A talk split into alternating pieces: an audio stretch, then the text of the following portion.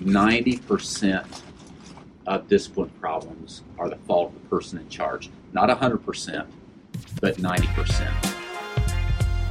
Hello, and welcome to the Ryan Frank Podcast, helping you think, work, and create like never before.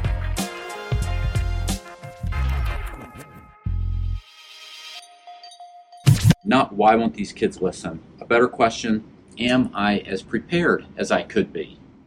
A lot of times, the weeks when things just seem to be off for me, and I think off for a lot of the volunteers that we serve, is when the leaders aren't as prepared as they could be. And I'm a big believer that 90% of discipline problems are the fault of the person in charge. Not 100%, but 90%. If I am not prepared, and we've, as I look around the room, a lot of you are nodding your heads, so you, you get this.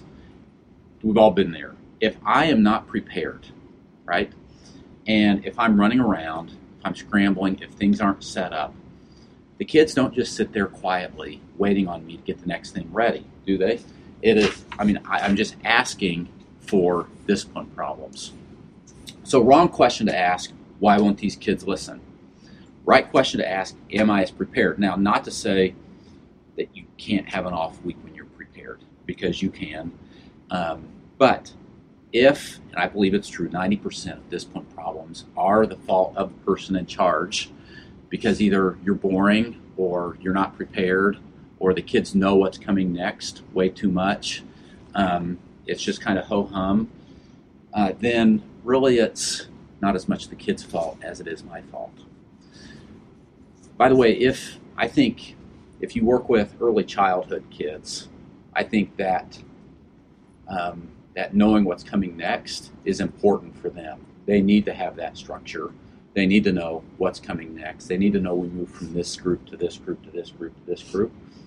But you get into um, 8, 9, 10, 11, 12 year olds, and if they know exactly what's coming next, week after week after week after week, right?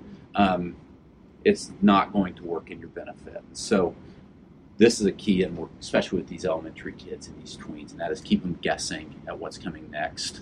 Um, keep that element of surprise.